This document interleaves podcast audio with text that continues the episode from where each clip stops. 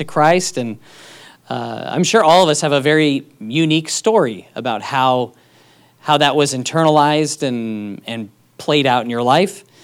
But really, all of us have something in common in that we didn't have to know everything we know about doctrine and scripture and the Lord as we do now to come to Him in the first place, right?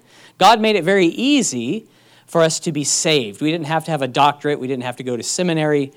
We could know the truth of the gospel and really be saved as easily as a hungry person can eat when they're standing before a buffet and they're given a plate and saying, You're hungry? Dig in. I mean, it's that easy to be born again. Um, being saved by faith is that simple, but there is a lot going on when you think about the buffet picture. Um, there's a lot of planning that went into providing that food, right? There was preparation to provide that food um, healthy. The eater doesn't think about that at the time. And the eater knows how good it feels to fill his stomach with food, but really doesn't understand necessarily how the stomach works, how your taste buds work. Can anyone explain that to me? Like, how does a taste bud actually do its job? We know it when they when we have one and it's hurting, like the dead taste bud. But how, how saliva is its purpose and how your stomach, like what acids are actually in there and how they work together and how your stomach is talking to other parts of your body to coordinate digestion and how waste is separated. And there's a lot that we don't understand there. And when we come to the book of Ephesians, if the gospel is like a delicious meal that we can eat, Ephesians brings out a lot of those facts that maybe we never understood before or we've forgotten about. The position that we have in Christ and how He sees us and His plans, kind of the background that we, we wouldn't know except He told us about it. And so we get to uh, see these facts that should change the way we think and should fill us with gratitude and appreciation for wow, all that planning all that preparation has now been fulfilled and we can enter in. So may we uh, be transformed by the Holy Spirit as we consider what the Lord says. So turn in your Bibles to Ephesians chapter 1. God has designed our bodies with such complexity and doctors and dietitians they, they know the function of the body so they can prescribe medications and um, aid people in making healthy decisions, right? That will promote the health of their bodies. And there's new discoveries in medical fields all the time. And may that be true for us too as we study God's Word, that there are new things that we discover about God and how we relate to Him. And uh, it doesn't matter how many times you've read this book, the Lord has so much more than you could possibly eat. Just like when you go to a buffet and you may feel hungry enough to eat everything, but I bet there was some left that you didn't get to. And you're like, next time I'll have to try that, that cobbler or something that's delicious.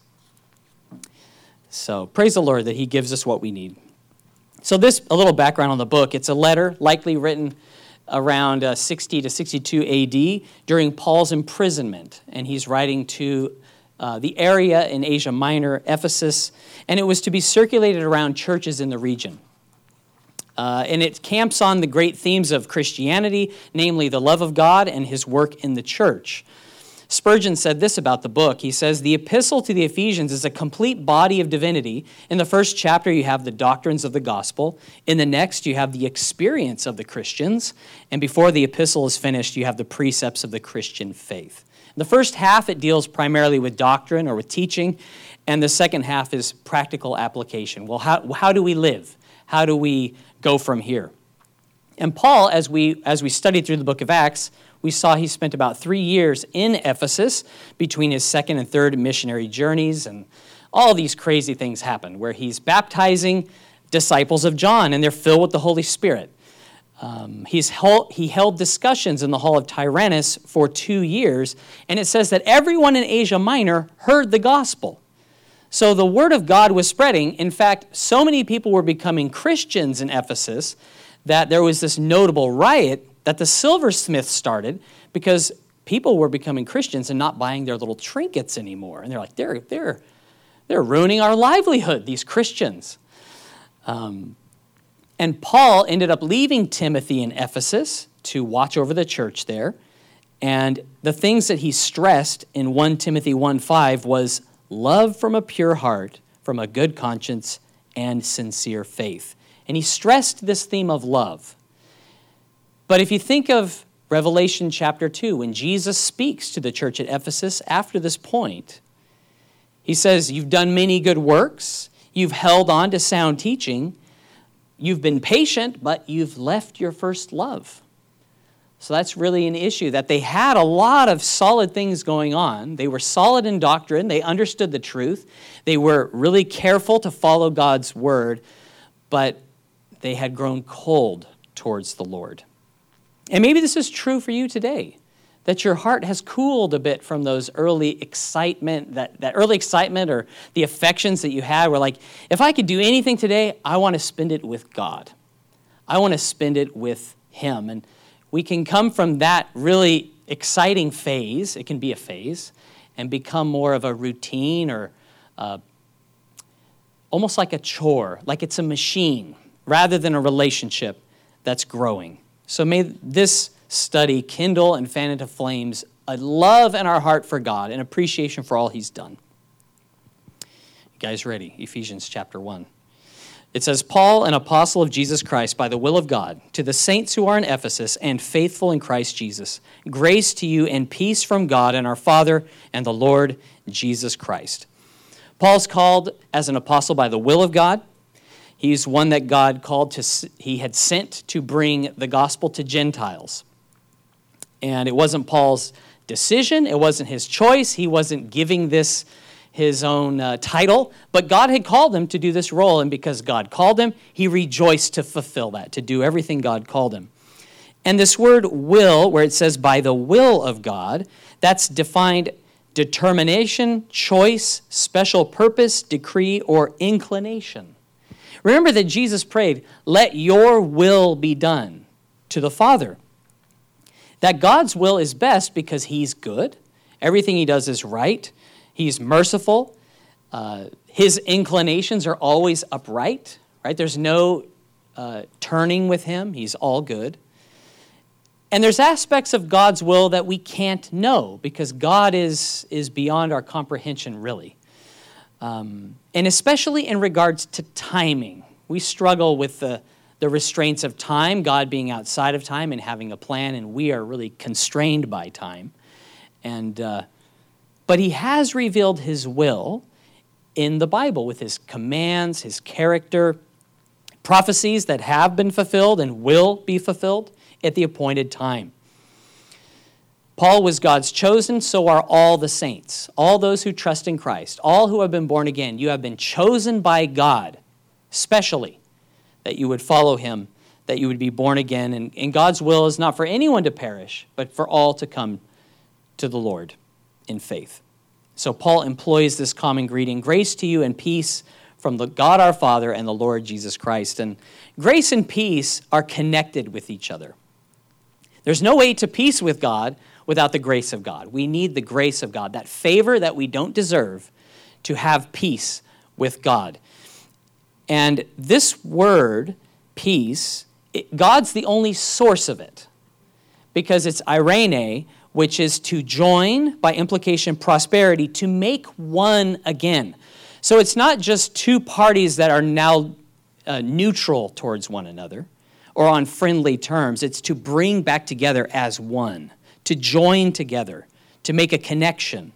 Jesus said in John 14, 27, Peace I leave with you, my peace I give to you. Not as the world gives, do I give to you. Let not your heart be troubled neither let it be afraid. Say every skirmish and military conflict that's going on in the world now, let's say it comes to an end. But does that mean that people will have peace with one another? Or even within themselves? Because we can be conflicted. We can be really undecided about what's right or what's wrong, really unsure about what God is saying or what we're to do. And the world, it gives us a temporary ceasefire it's written on paper and it can be easily undone. Someone can breach the terms. And um, so these, The peace the world gives is temporary, it's external, it can't touch the heart, it can't make you at rest. But Jesus, that's the peace he gives, that's the peace he leaves with us. Peace with God. We were once divided from him, and now we've been joined as one with him. The most prosperous people can be filled with conflict and trouble. The Bible says in Isaiah 57 that there is no peace for the wicked. It, there's a comparison there. It says, The wicked are like the troubled sea when it cannot rest, whose waters cast up mire and dirt. So it's like there's just an unsettled feeling and a sense that, just like the tide, the waves keep crashing, right? There's no, there's no uh, pause. And that's how it is apart from Christ. There's a searching, there's a need, there's a need that's unmet. Now, does your heart bear any resemblance to that? Because even as a child of God, we can get into that rut where we are not, we, God has offered us rest, but we're not experiencing that rest. Because even in the midst of trials and trouble and pain and suffering, we can fa- find rest in Jesus Christ. Because what does he give? He says, My peace, my peace I give to you. Not like the world gives in limits. There's a limit to what the world gives, there's a time restraint, but his is eternal and complete and whole, 100%. And that's one thing that trials do for us is if we're in a trial and we still experience the peace of God, we can say that's just from God. This is evidence that my conversion is true, that I am following Jesus and I want to keep following him. Verse 3 Blessed be the God and Father of our Lord Jesus Christ, who has blessed us with every spiritual blessing in the heavenly places in Christ, just as he chose us in him before the foundation of the world, that we should be holy and without blame before him in love, having predestined us to adoption as sons by Jesus Christ to himself, according to the good pleasure of his will, to the praise of the glory of his grace, by which he has made us accepted in the beloved. Now, that is quite a sentence, isn't it? Very meaty. We could just spend the whole day talking about that. Uh, but God is blessed, and it says, Blessed be the God and Father of our Lord Jesus Christ. He's worthy to be praised. We want to be blessed by God, and we have an idea of what those blessings look like. Usually, those blessings are more on the temporal side. We think about having finances and a home and and, and healed relationships here on earth. But realize that we have been blessed with every spiritual blessing in Christ right now, whether you feel it or not. If you're in Christ, it says, who has blessed us with every spiritual blessing in the heavenly places in Christ. This is past tense.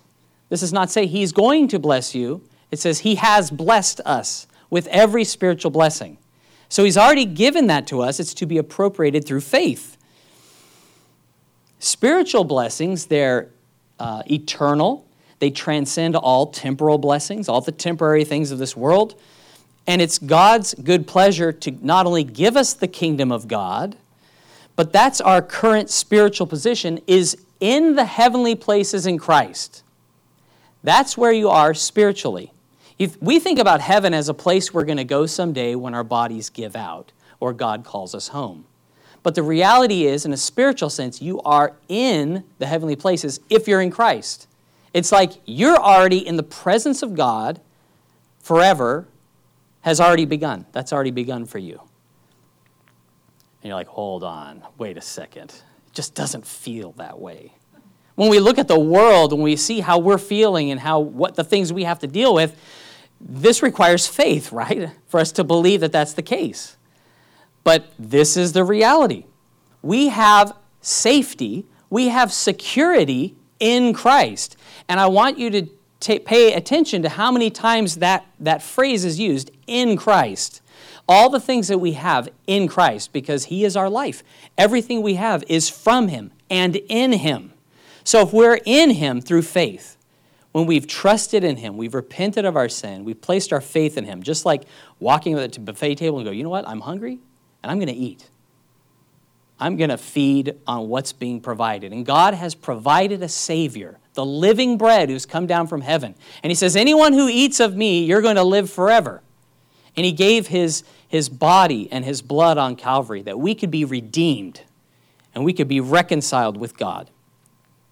And because of the world that we're living in, because of our failing health, because of the issues and the, the things that are so out of our control, we don't feel like this is true. But God's revealing this to you today that this is the reality. Your reality is likely a temporal and superficial reality, but this is the reality that we are in Christ. So, being in Christ is the key to receiving all the blessings of Christ because we have Him. He's the source of all good. And like that, that branch is connected to the vine and is fruitful, so when we're in Him, we have life, eternal life. And it was always part of God's plan for us to come to Christ, to be His chosen even before the earth was created. Uh, we, when we speak of predestination, there's a bit of baggage that's connected with that word. There's confusion about how God's will and how man's responsibility intersect. Like, how does that actually work? And we can read that saying it would be mistaken to say that God predestines some to heaven without their consent, and he also dooms some to hell without any hope of salvation. The Bible says clearly God's not willing, it's not his will that any should perish, but all come to repentance. The fact is, not everyone is willing to trust the Lord. They are not willing to put their faith in Jesus. The doctrine of election, it says, if you've been born again, it's because you have been chosen, elected, and ordained by God. Now, we have elections, right? We get a bunch of people together, we go to the voting booths, we fill out papers, and someone is elected. Now, just because that person's been elected to government, are they forced to serve? No. They could decide, you know, I really don't want this job. It's not what I was cut out for. I'm going to step down. We see politicians do that for personal reasons or because there maybe have been a scandal or something, unfortunately. But they have the right, they have the freedom to exercise that position, or they can lay that aside and say, I, want, I am going to step away from what I've been elected to do. And God has done everything to save every soul that will trust in Him.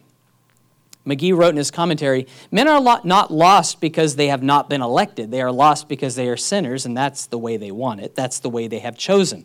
The free will of man is never violated because of the election of God. The lost man makes his own choice. A great example of foreknowledge or election, we see that in Acts chapter 27. You guys probably remember as we went through that, Paul's on a ship, it's caught in a storm. He and uh, 200 and 70 plus people are in fear for their lives. They're, they're throwing the cargo overboard. All hope was lost. But Paul prayed, and God revealed to him that every single person on that ship would be saved. Some people couldn't swim, but the promise of God was everyone on that ship is going to be saved. But you're going to lose the cargo, and you're going to run aground, and the ship is going to be lost. So, on the 14th day, members of the crew they're supposed to be putting down the anchor. Instead, they were lowering down the skiff because being run aground in a ship is a death sentence. That's not a safe place to be. You want to be away from that wreck as the waves are crashing into it, as it's being broken apart by the violence of the waves. Paul, he goes to them in Acts 27 31. Paul said to the centurion and the soldiers, Unless these men stay in the ship, you cannot be saved. So, does that contradict the promise of God that they would be saved, that they would all survive? Not at all. But God had a condition that needed to be met. They needed to remain in the ship until the ship ran aground. Then they could be guaranteed salvation. So, they had to meet his conditions, and that required faith. Because those sailors, they did not want to be on that ship. They knew better. But see, in the hands of God, according to his promise, they were saved, they were spared. Jesus did not just make the gospel available to a chosen few, But it says in 1 John 2, verse 1 and 2, My little children, these things I write to you that you may not sin. And if anyone sins, we have an advocate with the Father, Jesus Christ the righteous. And he himself is a propitiation for our sins, and not for ours only, but also for the whole world. So Jesus is a payment not just for those who will receive, but even for the whole world, a world that will reject him. But we have that choice placed before us. And it says there, I love this, to the praise of the glory of his grace by which he has made us accepted in the beloved. We are not saved because we chose God. That's not why we're saved. We're not saved because we have repented. If, if it was just God's election that saves us, then Jesus didn't have to die on Calvary. We're born again, it's evidence that Jesus has chosen us, right? When we follow Jesus, we can know He chose me first. He came to me, He revealed Himself to me. He has made me accepted in the beloved by His grace. And this word accepted is so cool because it's only used twice in Scripture. It means to grace, to endue with special honor. It's like using grace as a verb. And the only other time it's used is when the angel came to Mary and said in Luke 1:28, "Rejoice, highly favored one, the Lord is with you. Blessed are you among women." So, rejoice, accepted one, highly favored one. God chose Mary to bear the Son of God, and God has highly favored us to receive him by faith, that we've been accepted in the beloved. That means to show us grace. Can we show God grace? No, because he deserves everything, right? He's perfect in every way. We can't really show grace to God. He shows grace to us because we are unworthy. We don't merit any favor whatsoever. And so he accepts us. We really don't accept him. We talk about, I've heard people say, you accept Jesus? Well, we receive him through faith.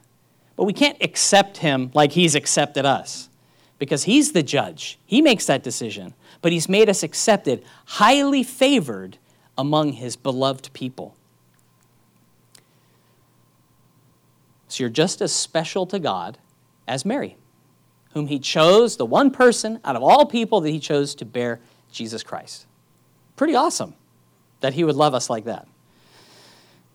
Ephesians 1, verse 7 In him, we have redemption through his blood, the forgiveness of sins, according to the riches of his grace, by which he made, which he made to abound toward us all in all wisdom and prudence, having made known to us the mystery of his will according to his good pleasure, which he purposed in himself, that at the dispensation of the fullness of times he might gather together in one all things in Christ, both which are in heaven and which are on earth, in him again, many times in that passage, in Him, right? We see that if we're in Him, we have redemption, we have forgiveness, according to the riches of His grace. He's made known to us the mystery of His will, according to that good pleasure. And He's gathered us as one in Him. He's united us with Himself and others. God does not give out of grace, a limit, limited amount out of grace. Like when you go to the shops, you open your wallet and you have so much cash. Well, you have to give out of the cash that you have, and it's a limited amount.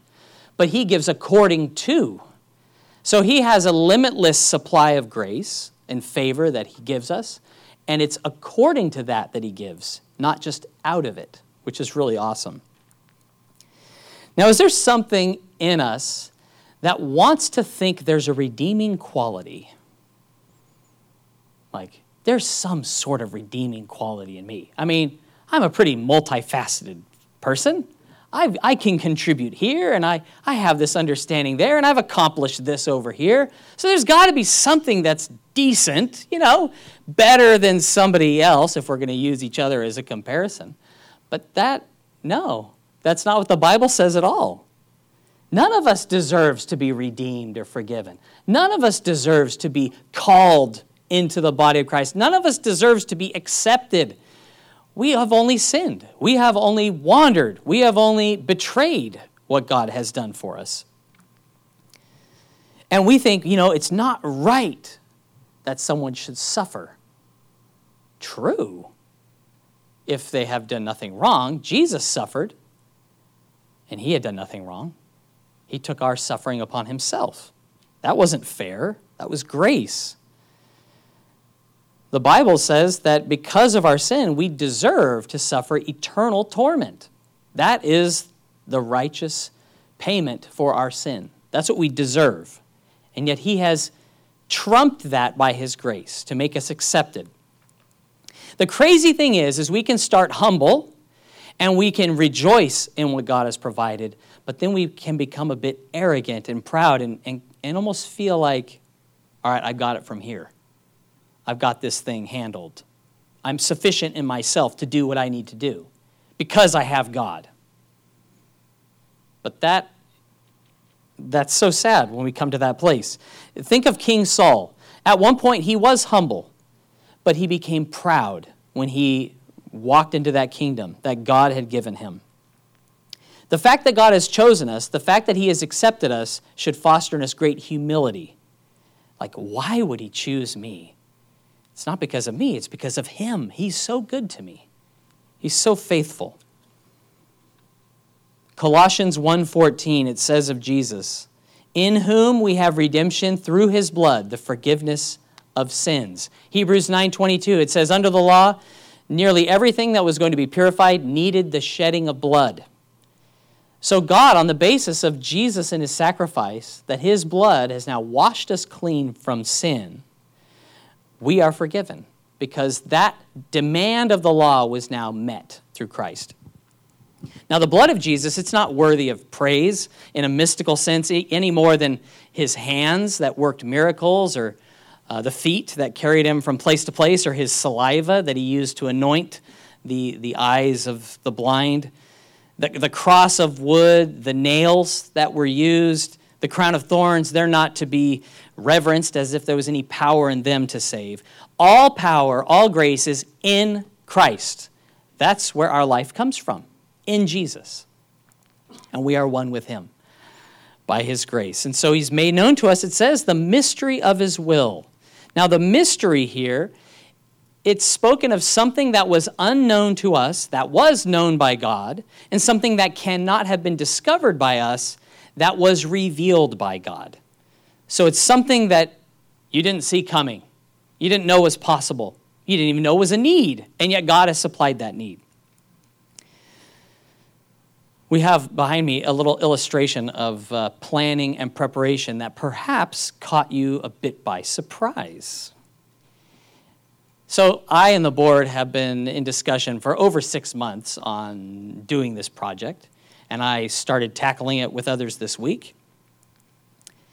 Uh, and some of you have seen it and go like, "Oh, that's horrible," and why would you do that? And other people are like, "Oh, that's cool," and uh, it could be good, and or whatever you think. But let's say you'd never seen it in this state, and you came to the church, first time visitor uh, a month from now, when God willing, it'll be totally done, and there'll be a door, and it'll be painted, and it'll just be blending in. You would probably think that it was always like that. You wouldn't know anything about the blue wall. You wouldn't know that the, the projector actually used to be over there, and, and the whole band was on the left side that the, there's been a total change in the way that it's laid out. You had no idea. And so we as Gentiles, we've come into this thing a bit late. We've come when the wall's already up, the, the thing's been moved. We're thinking, yeah, this is how it always was. But it wasn't always like this. Because God called Abraham to follow him and said, Your descendants, you're, my, you're going to be my people, and I'm going to be your God. And God brought that nation out of Egypt. And he promised the Messiah, the one who's going to come and die for the sins of the world, is going to come through the tribe of Judah. And now Jesus has come. Jesus has come and he lived a perfect life. He did those miracles. He did mighty signs and wonders among the people. He preached righteousness and repentance. And he went to the cross. He died and he rose again, and his blood has been shed. Now he is at the right hand of the Father in heaven. The Jews rejected Christ, And so they took the message to the Gentiles, and that's us. So we've come into this late, and we maybe think, oh, yeah, it was always this way. But it's not. And you may think that with a limited understanding of, well, this is what it is to be a Christian. It's to go to church and it's to do these things and to help others. And, but, but you really don't realize who you are in Jesus because you didn't realize that you're actually seated in the heavenlies and that you're blessed with every spiritual blessing and that you've been accepted in the beloved. The same grace that God extended to Mary and other believers, He has extended to you. That same desire, he's, he's saying, Will you receive that? Will you believe it? What the Jews and the Gentiles never saw coming, God did. This mystery that's now been revealed, something God had planned from the foundations of the earth, it has come to pass. It has been fulfilled in Jesus. And we are in this exciting time where we get to share that. Instead of building a wall, what Jesus did is he broke down a barrier that was between God and man that man didn't even know about. They were heading to destruction and had no idea. But he has brought salvation and unity and oneness by his grace. The Gentiles didn't even know there was one God, they worshiped heaps of gods. But then God revealed, I am the one true God. And the way to God is through Jesus, the way, the truth, and the life. They didn't even know there was a barrier between them and God. But Jesus has broken that barrier.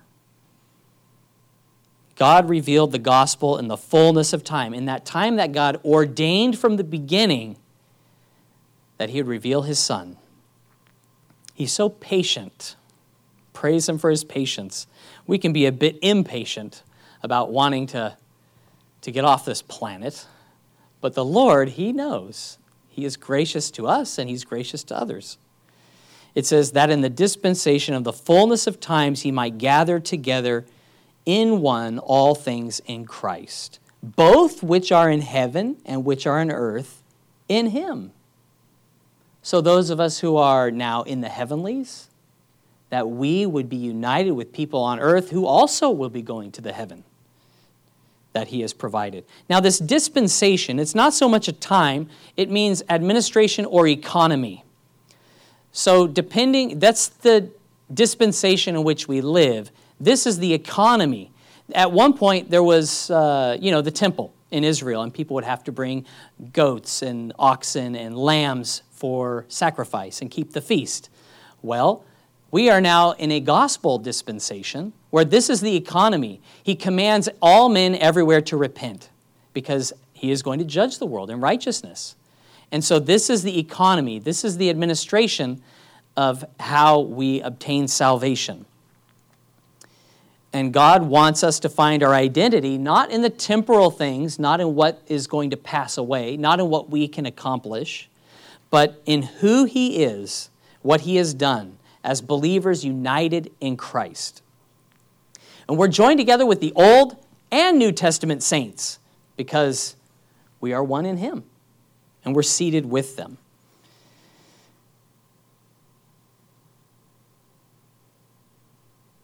I've spent four dec- over four decades on this planet. The, the only place I really belong perfectly is in Christ. That's the place where I find acceptance and life that I couldn't, I couldn't have anywhere else. And it's so lovely uh, because we've all been there, right? Where you try to do things to fit in. You do outward things to try to align yourself with other people. So there's a sense of agreement. But it's always superficial, it's always temporary. There's always a limit to it. There's always something that you find out about somebody or something they find out about you that can sour that supposed unity that you once shared or, or how people change, right? People can change. And uh, I've been part of organizations that they have a, a, a paradigm shift where they're heading one direction and then go, you know what, this is going to be more profitable to go in this direction. And you go, ah, you know what, at one point we were united, but now I just feel like you're going in a different direction. And we can have that in relationships too, right? Where you're not on the same page anymore. But we don't just try to fit in with Jesus. We can't fit in. We've been accepted, we've been made one with Him through faith in Him. And it's not through outward conformity, but because He's transformed us on the inside. We have the Holy Spirit living inside of us. And it does feel good, doesn't it, to be invited and included. Is that important to you? That you people would care if you're around. That you would receive an invitation. That people will want to be around you. That yeah, people want you around. You ever felt like, you know, they really don't want me around? They kind of would like me to be somewhere else. It doesn't feel great. But in Christ, being invited, being included, being wanted, being loved, it's all true. It's all undergirded and strengthened with the love of God and the grace of God. We've been accepted. Verse 11 In him also we have obtained an inheritance, being predestined according to the purpose of him who works all things according to the counsel of his will that we who first trusted in Christ should be to the praise of his glory. Again, in him, it's quite prevalent here. In him, we have ordained, obtained an inheritance. Again, past tense. It's not saying we will obtain an inheritance. We have obtained an inheritance. It's true that the fulfillment of our inheritance will be when we are clothed in those glorious bodies, incorruptible, undefiled, in the presence of God forever. But for us, new life, eternity, it's already dawned.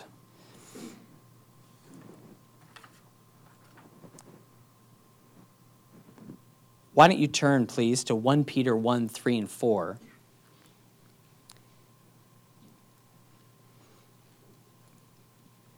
we'll see what God has provided for us and why He is blessed.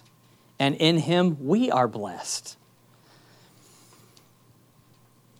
1 Peter 1 3 and 4. Blessed be the God and Father of our Lord Jesus Christ, who, according to his abundant mercy, has begotten us again to a living hope through the resurrection of Jesus Christ from the dead, to an inheritance incorruptible and undefiled, and that does not fade away reserved in heaven for you.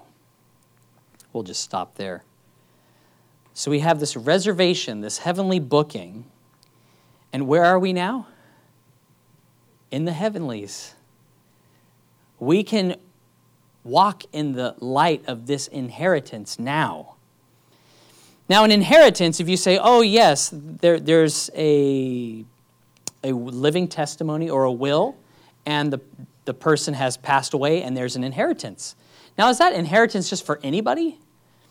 Well, it's going to be for someone very specific who's mentioned in that legal paperwork, right? It's for someone in particular, not just anybody.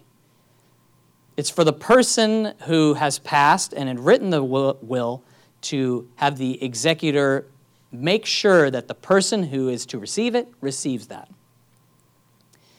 Now, people on earth, we receive an inheritance of money or homes or stuff or debt passed down, right?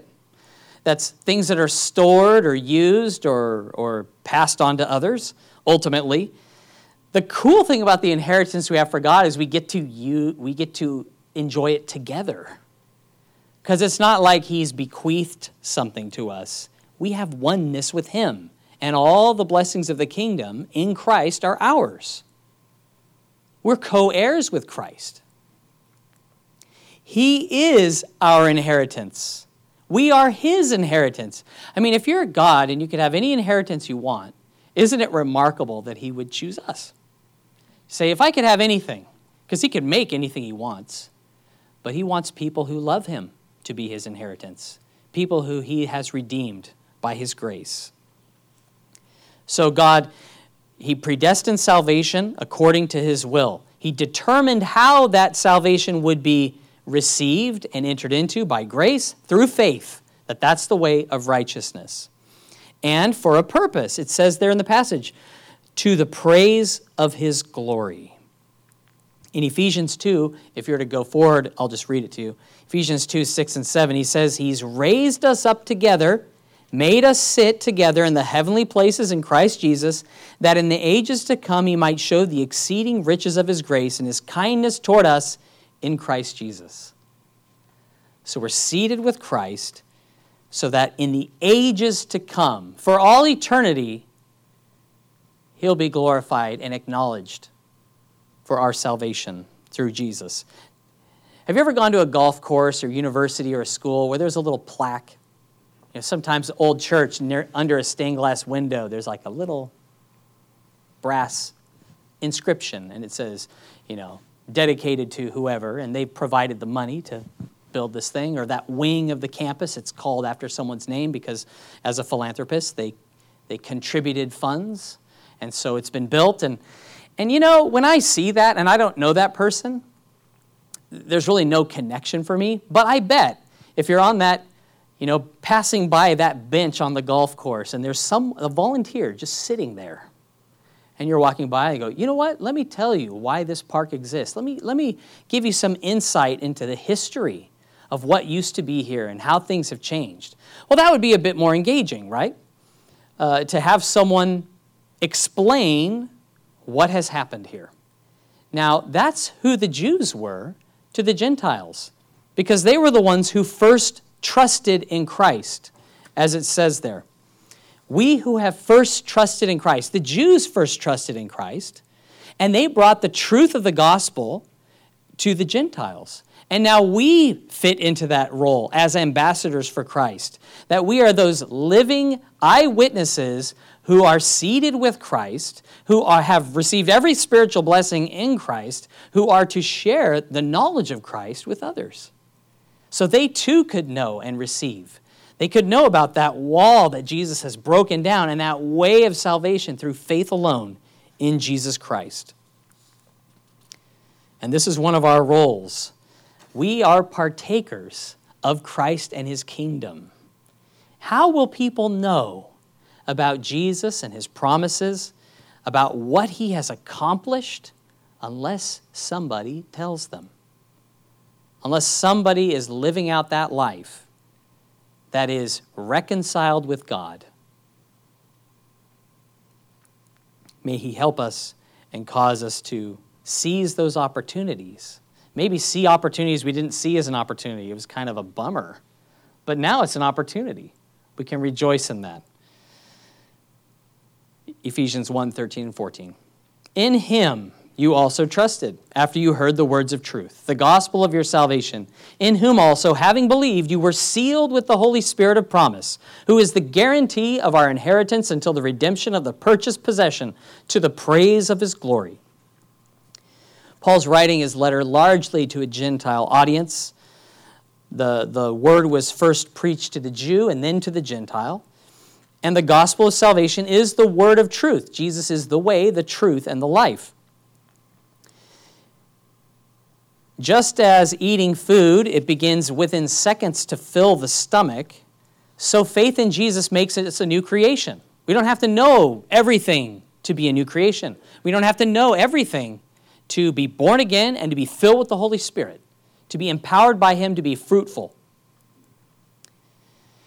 And it says, once we believed in Christ, the Holy Spirit came inside of you. He now lives, He has taken up residence in your life. And maybe you didn't know that.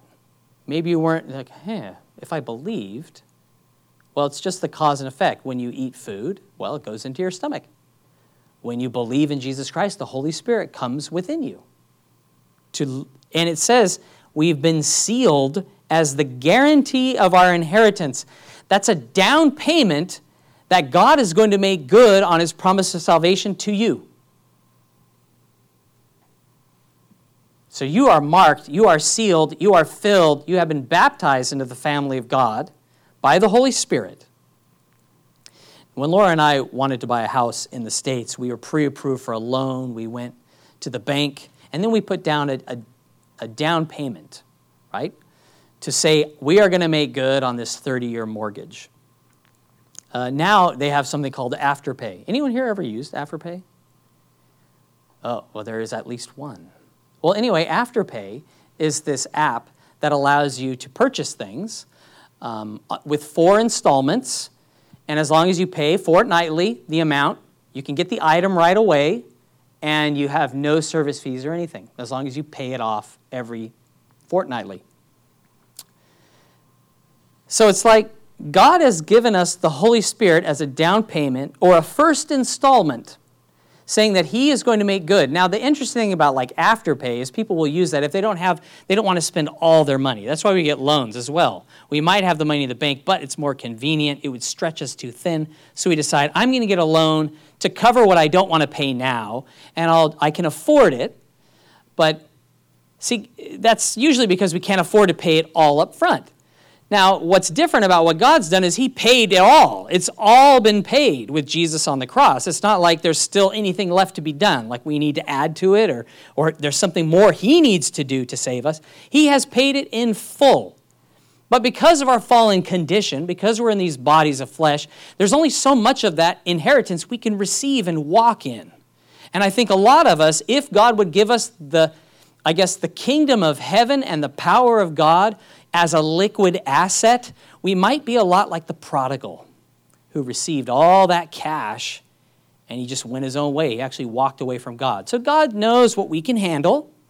God is good to not overwhelm us um, with either things that he wants to change in us or, or what we need to do. He will show us. He is faithful and he'll do it in us. He's going to save us because he has promised. Only God knows when our days will be fulfilled, when we'll be called to be home with Him forever. And as it stands now, God has blessed us with every spiritual blessing in Christ. He has made us accepted in the beloved because He's merciful and gracious to us.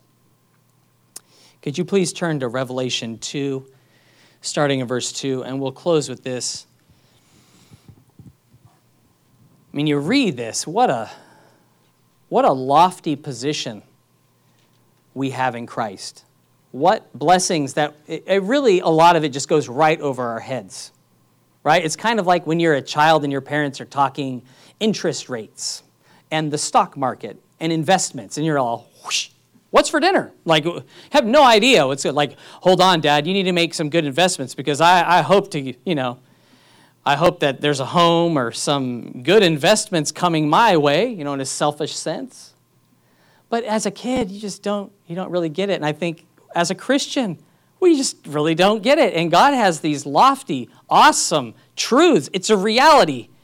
And he's saying this is the truth. This is what is real. And we don't we don't know unless he tells us. So this was their position in Christ, right? Paul's like, Ephesians, get this. This is who you are in Christ. This is what God has given you. But just because God gave them that, it did not mean they would live up to their potential. They didn't walk in everything that God had provided and supplied. They missed out on loving as God would have them. Revelation 2, verse 2 through 5 Jesus said, I know your works, your labor, your patience, and that you cannot bear those who are evil. And you have tested those who say they are apostles and are not, and have found them liars.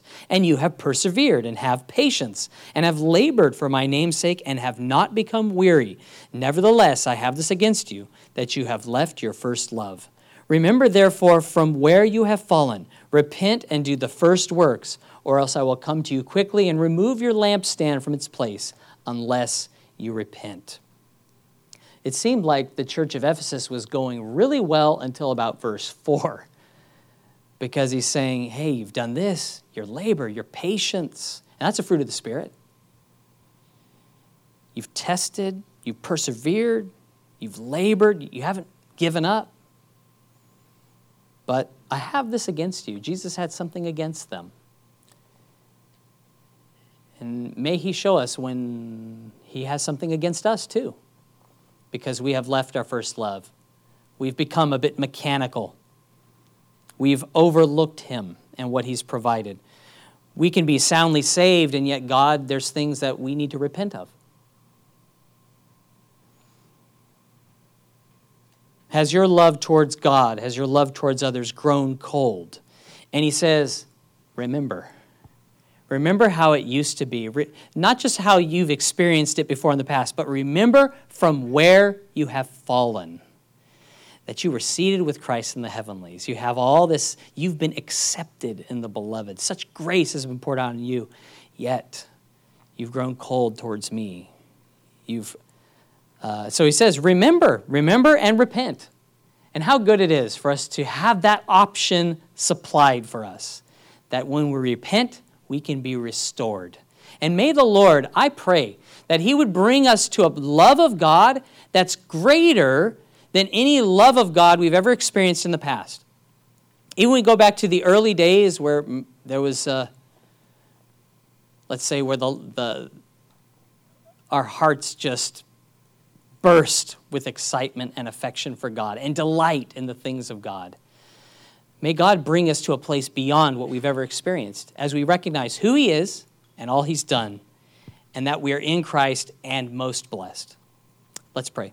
Thank you, Lord, that you have supplied your Spirit, that you have sealed us, that you've guaranteed our salvation by the, on the basis of what you've done through the shed blood of Christ.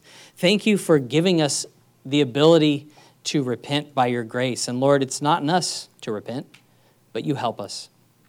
Thank you, Lord, that you have done everything for our salvation, that it was planned uh, before the foundations of the earth. You had it established. It's going to happen, it is happening. You have already saved, and you are saving. And we desire, Lord, to be used by you. Keep us from leaving our first love and draw us close to you, Lord. Thank you again for the opportunity to love you and to be uh, rejoicing in your name. And it's in the name of Jesus we pray. Amen.